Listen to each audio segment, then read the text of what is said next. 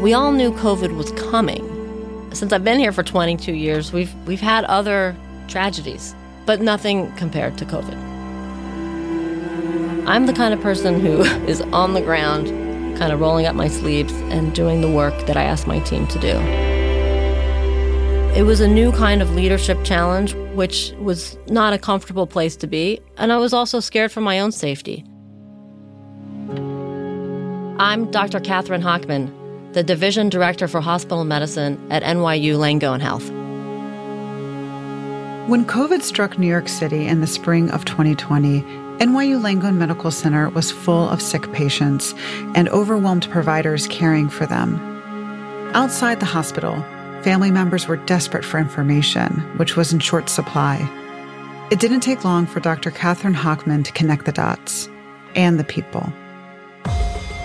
It dawned on me this was not business as usual.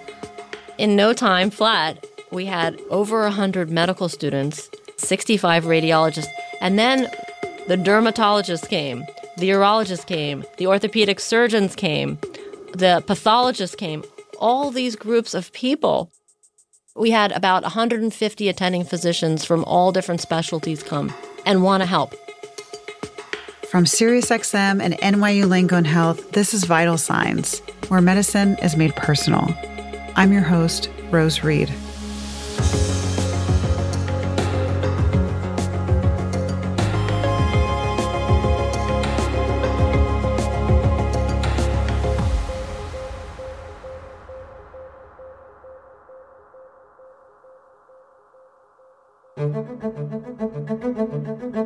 Dr. Katherine Hochman is a hospitalist. The term first appeared in a 1996 article in the New England Journal of Medicine, and since then it has become the fastest growing specialty in the United States. There are currently around 50,000 hospitalists practicing medicine in the US, but early on at NYU, there was just one. Back in 2004, there was one person that was me. As a hospitalist, I took care of patients who didn't have primary care doctors. So at that time, that only constituted 5% of the patients. So it was my job to grow the program because I knew that if an internist stays in the hospital and is there to speak to the care manager and social worker and the family and have family meetings, these are things that, for the most part, my outpatient colleagues didn't really have the time to do my job was to be in the hospital and to really be, you know, caring for these patients while they were here. Dr. Hochman knew that if she was going to grow the hospitalist program at NYU Langone, she needed to show the value of hospitalists. I've always loved numbers, and I knew the numbers were going to save me here and the program because we were able to show hospitalist versus non hospitalist, our observed to expected length of stay, our readmission rate, our quality metrics were all at least the same, if not much better, than our outpatient colleagues. And that was an important revelation. It was important enough that Dr. Hochman knew she had to start speaking up. I needed to be able to justify new people in the program. And as we were gaining more patients, we needed more physicians to care for these patients. But so I had to make an argument and my argument always came back down to the numbers. It's somewhat intimidating, actually. Everybody asks you to justify why you want more people, and then you, you know, you share the numbers. I felt like I earned my chops back then because, you know, many times I was the certainly the youngest person at the table. Many times I was the only woman at the table, and I successfully was able to argue that we needed more and more people to grow the program. So very quickly the program grew. And I went from being just the first hospitalist, one person is not a program, but very quickly, you know, we had four. And then very quickly, we doubled and we doubled again. And now we have 34 people in our program. Doctors are busy people, and hospitals are busy places. It can be easy to miss the forest for the trees. As Dr. Hochman grew into her role and grew the hospitalist program at NYU Langone Health, she understood how her team could become an organizing force.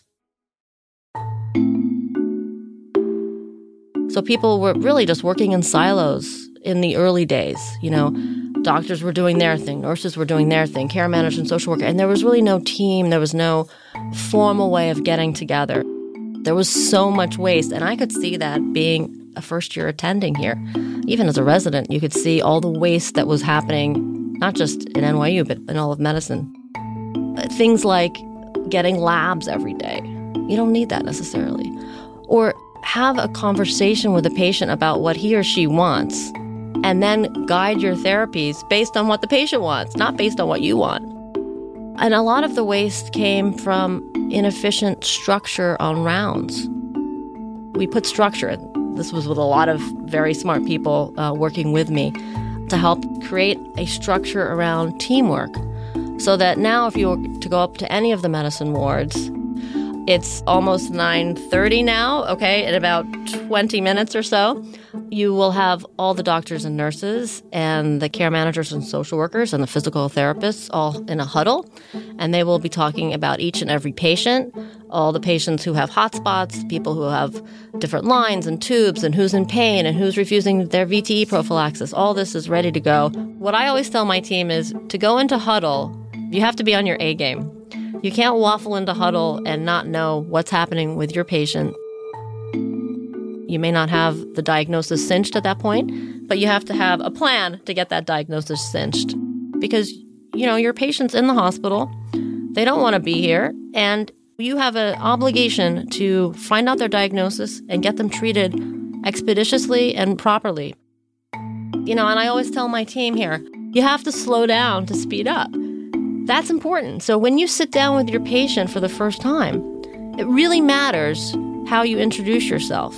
You know, you really have to say, Hi, I'm Dr. Hochman. I'm the attending physician. I'm going to be the one looking after you. I'm so happy to be doing so. You have to be able to create connections, create trust in a very short amount of time. So you can do that simply by saying, I've spoken with your primary care doctor and let him or her know you're here now, medicine changes so quick. By the time you leave huddle, maybe things have changed, but at least for that moment, we're on the same page.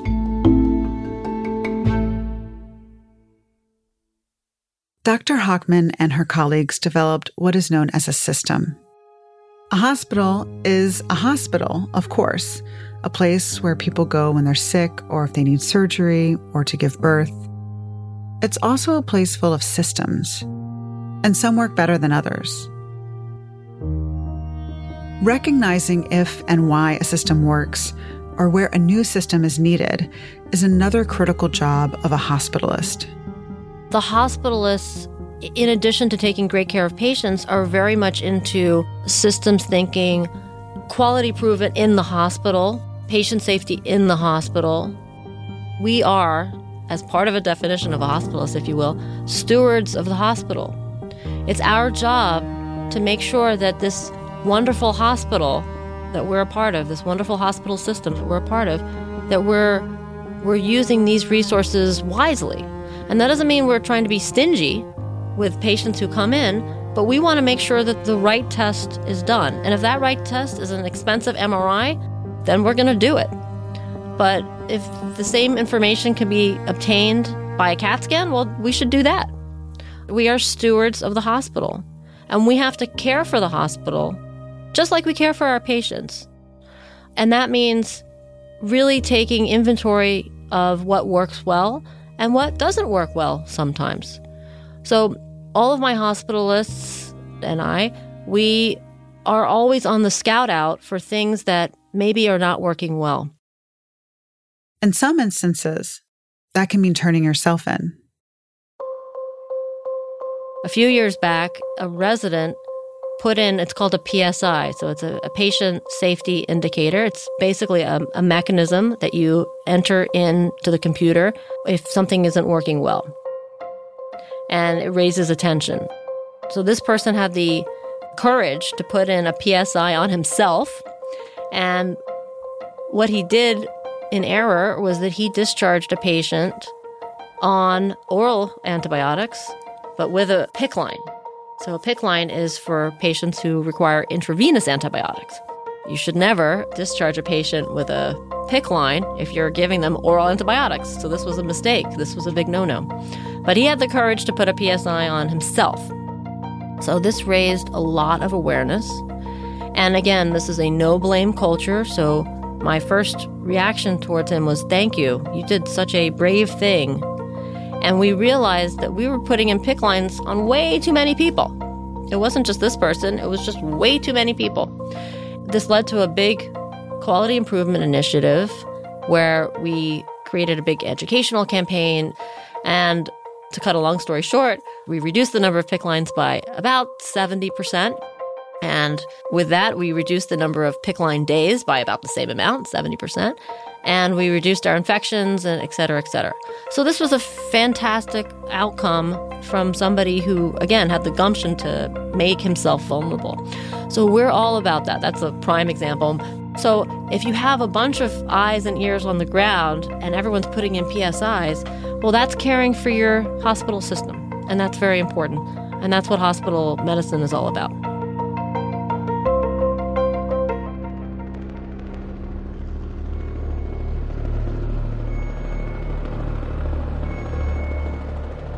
Hospitals prepare for and often simulate catastrophic events in part to test how the systems in place will hold up during an emergency. As a practicing physician at a busy New York City hospital, Dr. Hochman has experienced her own share of actual emergencies. Since I've been here for 22 years, we've had other tragedies. I remember being in the cardiac care unit in Bellevue, and I happened to be on call on September 10th overnight. So now you're onto September 11th, which we all know is a beautiful Tuesday morning. It's early this Tuesday morning, the 11th of September, 2001. And I was with my wonderful attending, I'll never forget him, Dr. Rich Levin. We started making rounds, and you start in bed one, and then you go to the end. And by the time we got to bed four, the interns noticed that the plane had flown into the Trade Center We have a breaking news story to tell you about. Apparently, a plane has just crashed into the World Trade Center here in New York City. It happened just a few moments ago, apparently. So that was obviously, you know, a terrible time. It was devastating as it unfolded, but only now, hours later, under the harsh lights of rescue vehicles, is the true, horrifying breadth of the terror becoming clear. Before it is over, the casualty figures will be numbing, and few in the city will be untouched by what happened today.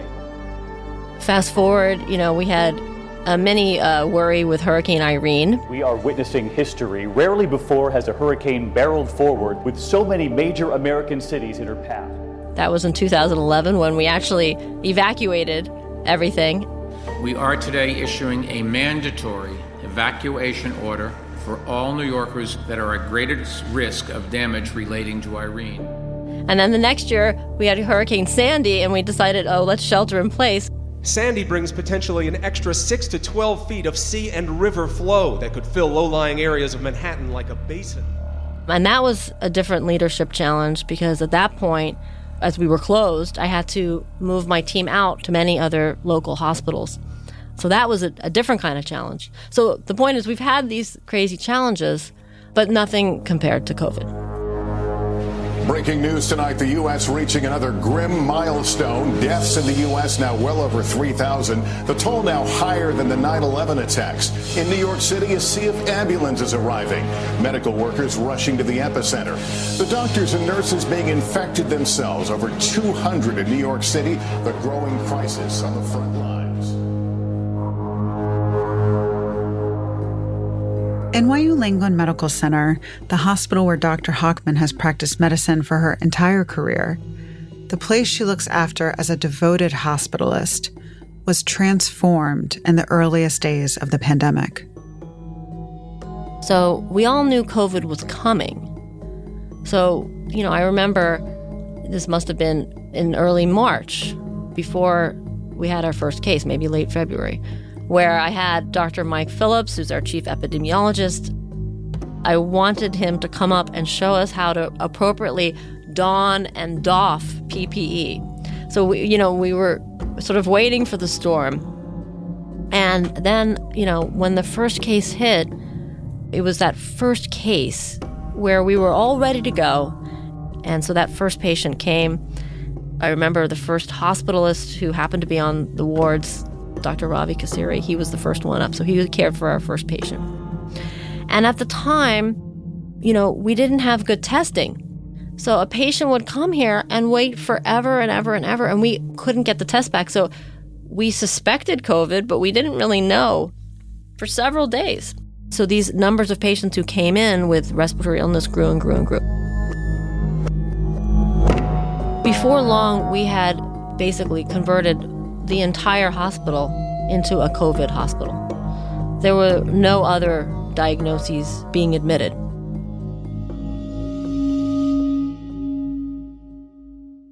By the first week of April in 2020, NYU Langone's hospital system was admitting an average of 180 new COVID 19 patients each day. These patients demanded the attention of her entire team and then some. It was scary and new and consuming. Dr. Hochman and the other hospitalists worked around the clock on the front lines to save lives, sometimes at their own expense. I remember I was on a call. I was in the middle of a two week stretch in the end of March. And, you know, I, I sort of had this nagging cough and I was very tired. And, um, you know, it was my husband who said, you know, Kathy, are you sure you don't have COVID? And I said, no, I'm, I'm, I'm just tired. You know, I'm like, we're exhausted. We're, we're stressed. But of course, I had that nagging thought in the back of my head. So I had finished seeing patients, and we were all gowned up. We, you know, we were taking it very seriously. But I went and got a COVID test, and this was Sunday, I think the 22nd of March. And I, you know, was expecting it to be negative and to race back into the work the next day. Sure enough, it was positive, and that was a big sort of aha moment for me and my family. I felt okay. I had a cough, a lingering cough that stayed for weeks, frankly. I didn't have a fever and I was never, you know, short of oxygen, thankfully.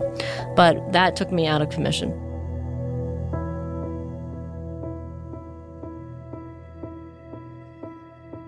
If it isn't clear by now, Dr. Katherine Hochman is an in the mix, hands on leader, the kind of general who directs the troops but also goes right into battle with them.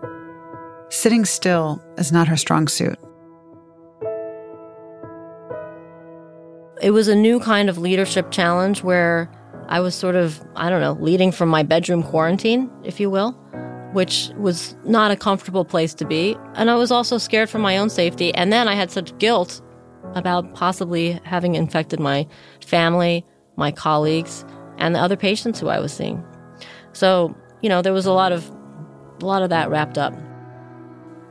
I think what helped me kind of get out of my COVID doldrums, if you will, was work. You know, so I did not spend any of that bedroom quarantine, you know, binging on Netflix or anything like that. In fact, I don't think I even turned on the TV once. I kept a diary, but what really helped me was what the heck can I do in my bedroom quarantine that can help out my team? Her options were limited. But even as much of the hospital staff was inundated with COVID patients, others were left with much less to do. It dawned on me that this was not business as usual. Elective surgeries had stopped by governor ordinance, and there were pockets of people who were desperate to help. Doctors and nurses on the COVID wards had a lot of patients and not a lot of time. They were absolutely overwhelmed caring for patients. I knew that they were really struggling calling the families of the patients who they were seeing. So I thought, okay, how are we going to do this? You know, there's a problem. Patients, families are desperate for information, and the teams have absolutely no capacity to call. So, okay, thought for a second. Who is free right now? Who who has the capacity to work? Elective surgeries were suspended. Other specialists who did not provide direct COVID care also had their schedules reduced, shifted to telehealth, or paused. Medical students were sent home from the hospital for their own safety and attended classes remotely. Many people who had been really busy at the hospital before COVID hit were all suddenly sidelined during the biggest health crisis of the last 100 years. In no time at all, I got in touch with the head of radiology, and in literally half a day, I had 65 attending radiologists wanting and desperate to be able to call families and to get into this program that we called NYU Family Connect.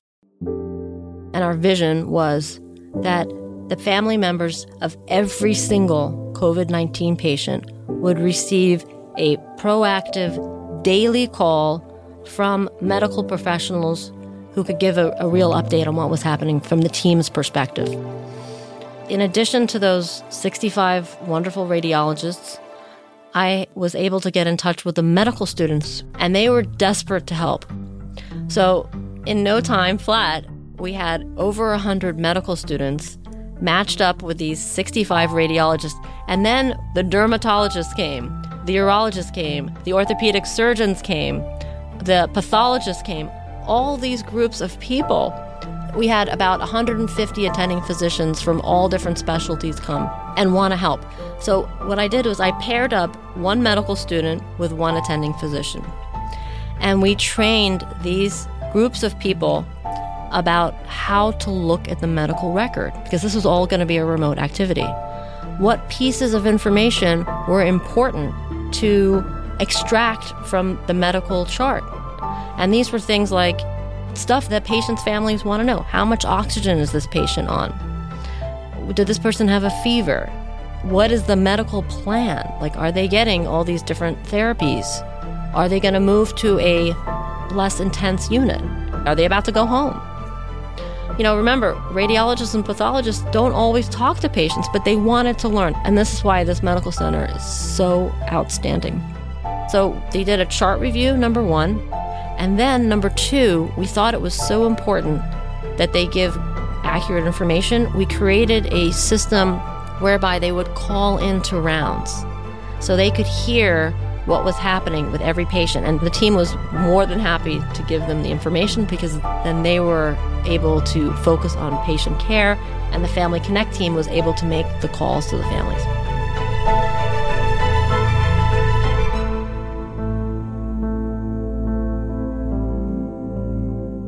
My name is Jennifer Stein, and I'm a professor of dermatology at NYU Langone. And I was a member of the Family Connect program from the beginning of the pandemic for about six weeks. My name is Dr. Syed Hoda from NYU's Department of Pathology. I'm the director of bone and soft tissue pathology here. And I was uh, involved with Family Connect in the late winter of 2020. When Dr. Stein and Dr. Hoda volunteered for Family Connect, they had little in common as physicians. Dr. Stein is part of a busy practice at NYU, interfacing with patients all day long. As a pathologist, Dr. Hoda is more behind the scenes, helping his clinical colleagues diagnose and treat patients by studying tissue samples. When the lockdown started, our work had gone drastically downhill in terms of volume as the surgical rooms closed. So I decided to send some emails out trying to volunteer myself for different roles in the hospital, in the ICU or in the internal medicine floors or wherever, ER. And my vice chair had received an email from Dr. Hochman that she was starting a new project to help families out. I was instantly sold. I recall sitting in my car the first day before we started this service, nervous as if I'm being like launched to Mars. Dr. Stein wasn't sure what to expect from Family Connect either but she knew what to expect from its leader. When I was a medical student, I always loved and admired Kathy Hochman. I learned so much from her. I learned how to do a physical exam of a patient from Kathy Hochman. And when I heard about the pandemic, as the pandemic was getting more and more serious, I was thinking about her and about so many colleagues and friends that I had in the medicine department. I wanted to help very much. And I didn't know how I could actually make a difference. Once it became clear how they could help, Doctors Hoda and Stein did their best to serve patients and their loved ones through Family Connect. In many ways, it was unlike anything either of them had done before. often you'd get the same families and same patients for several days in a row. So you ended up forming kind of a bond with some of the family people that you'd talk to every day. And usually it was the same family member who wanted to talk and continue the conversation. So one one of the patients, the husband was in the hospital, the wife was at home, and he was not doing well, but when he was getting a bit more awake, he was very confused. And I was told by the ICU staff that he was very disoriented and felt kind of agitated. And so I remember speaking to the wife, and she said that he needs his glasses. I don't think he has his glasses. As somebody who wears glasses, I know that if I don't have my glasses, I would probably go wild. I don't think I would be able to function properly. And I started imagining if I was in that room and I didn't have my glasses and I was just, you know, coming awake from being kind of like asleep for a while, I would be really agitated as well. So it became really a primary goal to get him these glasses. It wasn't so easy because it was such a chaotic time then in the ICU to, to make sure that these pair of glasses can get to him. So she was very, very grateful of the effort it took to get it done.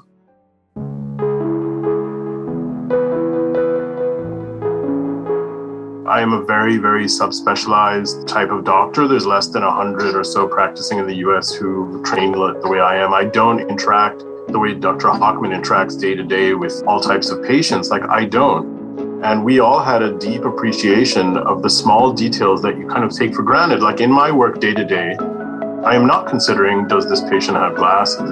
But Dr. Hochman's project created a group of people who were from all different expertises who kind of joined at a baseline of where we needed to be to function and to help people.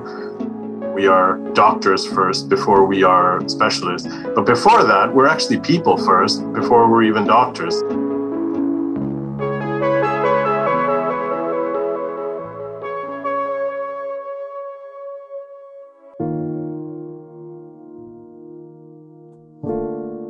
Beginning, there was so much conflicting information, and patients' family members were hearing about various treatment options, and they wanted everything possible done for their family members, of course. Sometimes there weren't great answers to be able to share with the family members, which of course was very stressful, but that was just part of the nature of this pandemic. And as a dermatologist, sometimes I didn't know the answer. So, what I would tell them is I would learn about it. I would try to get the information from the healthcare workers who are taking care of their family members and get back to them. I mean, that's the nature of medicine is that your everyday is somebody's worst day of their life.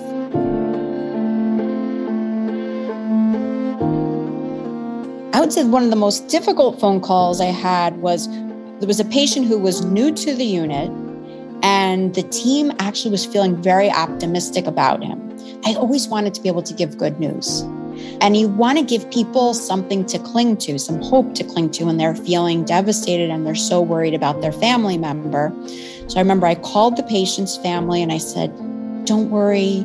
If, if team says he's the healthiest patient in the ICU, they're not that worried about him. It's going to be okay. And this was right before I went to sleep. And the next morning, I opened up the chart and I saw he was intubated and things looked really bad. I remember being so afraid to call the family because I knew they were going to say, You said everything was okay. How did this happen? And I think that was an important lesson, which is trying to figure out the right amount of hope to give a family, but not promising them too much just because it's easier to give people good news than bad news. And I think that's a very difficult balance.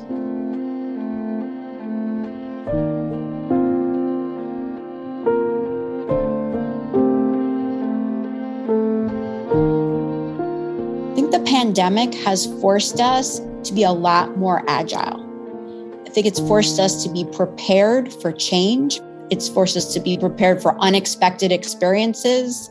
When something comes up that you weren't planning, to be able to look at the situation the way it is right now, to pull in all the information that you have available to you right now and just make the best decision that you can. And to keep reevaluating those decisions as the environment around you is changing, as the information you're getting is changing, to be able to change your plan quickly and keep your eye on patient care and safety to make the right decisions.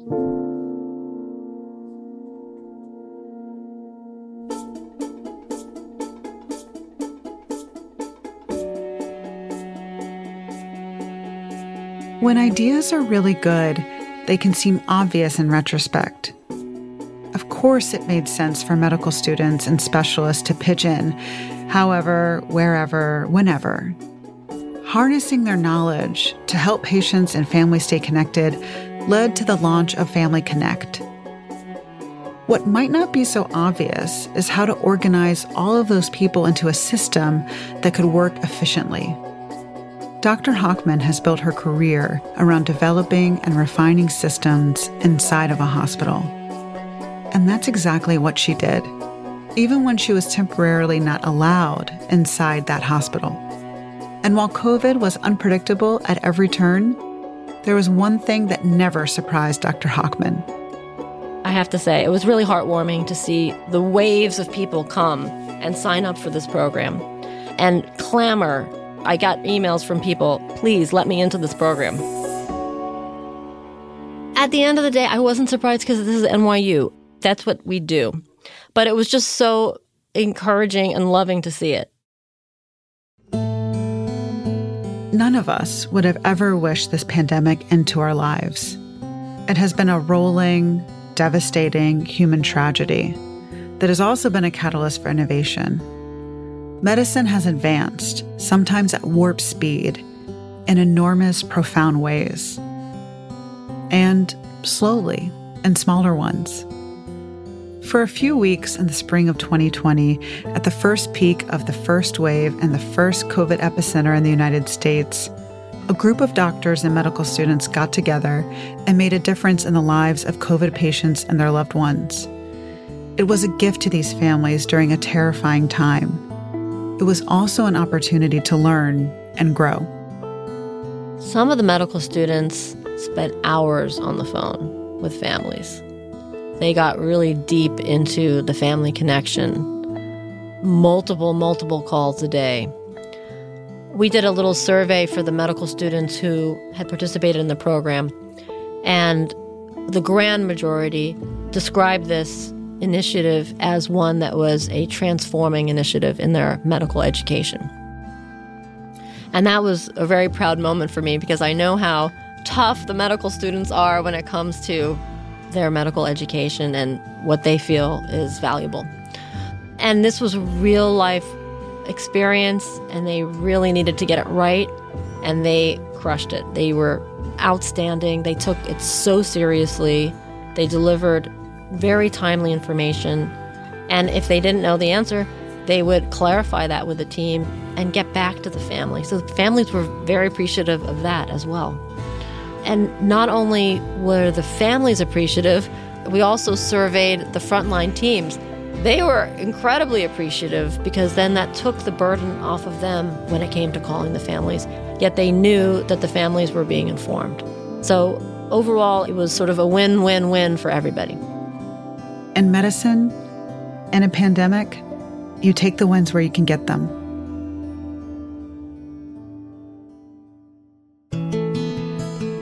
It's been two years since the pandemic began, since Dr. Catherine Hochman got COVID, since she organized Family Connect. The program was brief but powerful, and a shining example of how and why she leads.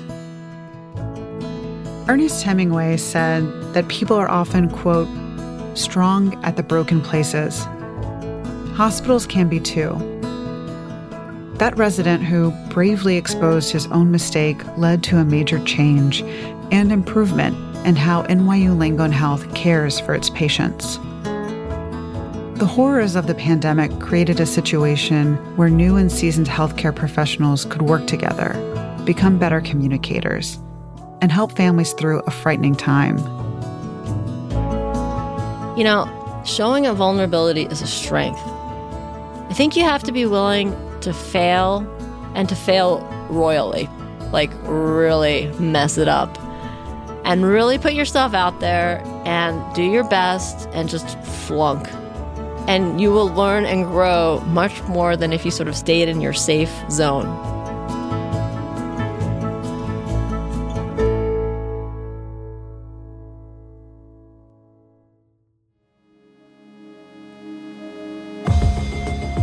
Vital Signs is a co production of NYU Langone Health and SiriusXM. The podcast is produced by Jim Bilodeau, Julie Canfer, and Keith King, with sound design by Jim Bilodeau and writing from Julie Canfer. SiriusXM's executive producer is Beth Amin, in partnership with Allison Clare and Jim Mandler of NYU Langone Health. Don't miss a single episode of Vital Signs and subscribe for free wherever you listen to podcasts. To hear more from the world renowned doctors at NYU Langone Health, tune to Doctor Radio on SiriusXM Channel 110 or listen anytime on the SXM app. To get in touch with our production team, email vital signs at SiriusXM.com. For the Vital Signs podcast, I'm Rose Reed. Join us next time as we bring you the stories of medicine made personal.